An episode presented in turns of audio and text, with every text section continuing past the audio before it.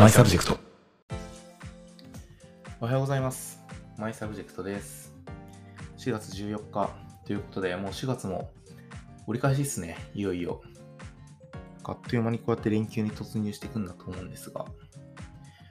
えーっと、今日は実はリスナーの方から DM をもらって、そんなにもらうこと多くないんですけれども、あの、完全に面識ない方ですね。で、ちょっとその方からリクエストをいただいたんで、その話をしようかなと思うんですけれども、まあ、いただいたメールっていう、メッセージっていうのは、あの、新卒でメーカーに入社したんですけど、どういったことを勉強したらいいかわかりませんと。で渡さん、1、2年目の時どういうことを勉強してましたか？どういうこと役に立ったか、役に立たなかったか？教えてほしいです、みたいな趣旨の DM をいただいて、なるほどなと。なんか4月ってやっぱ新卒の人たちが入社するシーズンだし、そういうテーマで撮ってみるのもいいなと思って、えー回してみています。えー僕が社会人になったのはもう11年前ですかね。えー2010年に僕は新卒で双日っていう総合商社に入ってるんですけれども、そう、まあ当然ね、12年前なんで今と比べるといろんなことができていなかったりとか、なんか勉強すること今もたくさんあるんだけど、また今とはちょっと違うね、こうフェーズで、あの、いろんなこと考えていたりしたんで、なんか当時を思い出しながら話していこうかなと思っています。で、なんか大前提として、商社マンは座学多いんですよ。そう。入社2年目までに取らなくちゃいけない資格っていうのが、まあ、いくつかあって、例えば貿易実務検定っていう、その通通関とか、その BL とか LC みたいな、その予診、書類のやり取りに関するなんか知識、なんか通関士の入り口みたいなやつかな、の資格を取らなくちゃいけなかったりとか、あとは TOEIC、もう何点か忘れたんですけど、ハードル。僕、入社時点で TOEIC 高くなかったんで、英語やらなくちゃいけないっていうのと、あとは、えっ、と、簿記ですね。簿記3級取らなくちゃいけないとか、これ僕がまあ入社時点では取ってたんですけれども、あと民法商法みたいな法律の、特に商法かな。の、あの、やはりその貸し担保責任とか、期限の利益の創出とか、まあ、法務、法学部出身の人とか、あの全然、こう、1年生で習うような内容なんですけど、そういうのを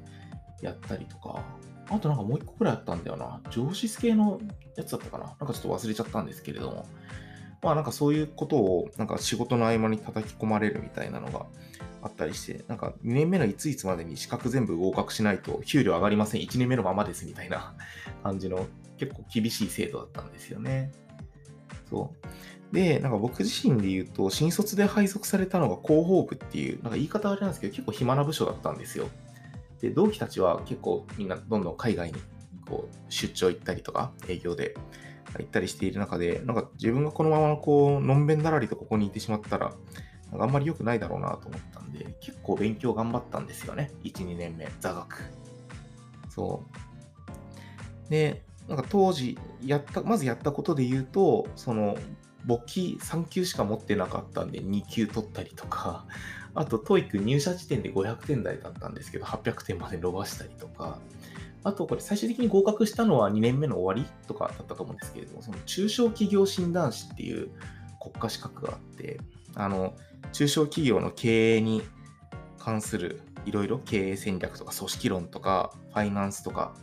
それこそホームとか、なんかいろんなことをこう、薄く広く勉強して、中小企業の経営の相談に乗れるよみたいな国家資格があるんですけど、それを取ろうっていうので、なんか1年目の時から勉強しましたね。そんなに自分の中で深くなんかいろんなものを比較してってわけじゃなかったんですけど、なんか浅く広くいろんなことを知っておくのが若いうちは大事かなと思って、その資格を取ったりみたいなことを、まあ、1、2年目の時は、その会社の資格、試験勉強プラスなんかそういうのを割と真面目にやってたなっていう感じですね。そう。で、なんかそういうなんか勉強していく中で何が生きたのかみたいな話を、えーまあ、していくんですけれども、まず絶対にもう生きたのはやっぱり会計ですね。アカウンティング？あとはまあファイナンス、僕はファイナンスはかじる程度ですけれども、そのアカウンティング、ファイナンスみたいなところの知識っていうのは、その商社マンとしてキャリアアップしていく中でもめちゃめちゃ生きたし、ああとはそう実際スタートアップに来てね、まさに自分で会社経営とかをしてたわけなんで、まあそういう時に、あの、財務諸表を自分で読めたり、ある程度作れたり、まとめたり、こう、ざっくりの数字が頭に入っていたりすることみたいなのにはすごい助けられたなと思うんで、なんか何から勉強したらいいかわからない人たち、とりあえず簿記3級取ってみたらっていう感じはすごく思っています。なんか誰かがね、そのビジネスマンの三種の神器は、えー、会計と英語と IT だみたいな話をしている人もいるぐらい、その、でその中で英語とか IT みたいなとっつきやすさと比べると、会計って結構ハードル高いって感じる人も多いと思うんですよね。そうで、僕のすごく仲のいい友人で、あの、ツイッターの大手町のランダムウォーカーっていうアカウントがあるんですけど、これがいろんな企業のこう決算書を題材に、毎日、毎毎毎週か、会計クイズっていうクイズを出しているアカウントなんですけれども、まあ、そういうものを見ながら、なんか会計に関する勉強を深めているの、実は若いうちやっといていいんじゃんって気がすごくしますね。うん。っていうのを、なんか、パッと何、何がためになりましたかっていうことで聞かれたときに思ったで、それ以外のところで言うと、まあ、若干毛色は変わるんですけれども、ロジカルシンキングとかね、まあ王道なんですけど、かなり勉強したんですよ、僕。っていうのも、なんか大学生の頃、あんまりそういうの弱くって、なんか論理的に人に説明するとか、で部活とかサークルとかなんかいろいろやってて、こうちょっとこう、なんていうんでしょうリ、リーダーっぽいポジションでそこに関わることも多かったんですけど、まあ、自分がその整理して説明して人を率いてっていうのが割と苦手で、なんか頭のいい同級生たちに若干バカにされていた節もあったんですよね。そうで社会人になってこのままではいかんなっていうことで、まあ、ロジカルシンキングとかその周辺にまつわる、まあ、コミュニケーション力もそのうちの一つになるのかなと思うんですけど、そういうものをやっぱり結構勉強したっていうのはありましたね。今でもすごいあの覚えているのが、あのー、有名な本ですけど、元マッキンゼーの照屋花子さんっていう人が書いているロジカルシンキングっていう本、タイトルそのままなんですけど、結構分厚い本なんですけれども、これは、あの、社会人1年目か大学卒業するぐらいの時に買って、もう何周も何周も読みましたね。そういわゆる、あの、すごいシンプルなロジックツリーってこういうものなんだよみたいな説明から入るんですけれども、まあ、実際にそのビジネスのシーンに置き換えて、どうこう説明していったらいいのかとか、このやり取りの何がダメなのかみたいな、すごい分かりやすくまとまっていて、でそこに書いてあることをなんかずっと実践してきたっていうような気がしています。だからその中でも印象的だったのは、あの、この本の後半ので出てくるフレームワークで、Why so so what っていう、えーまあ、フレームワークが出てくるんですよ。Why so so what、えーまあ、英語英語ですよね。で、so what は、あ Why so はなぜそう思うの ?Why, why こう理由を深掘りするんですよね。私は山に登りたいです。Why so? なんで山に登りたいの？みたいな。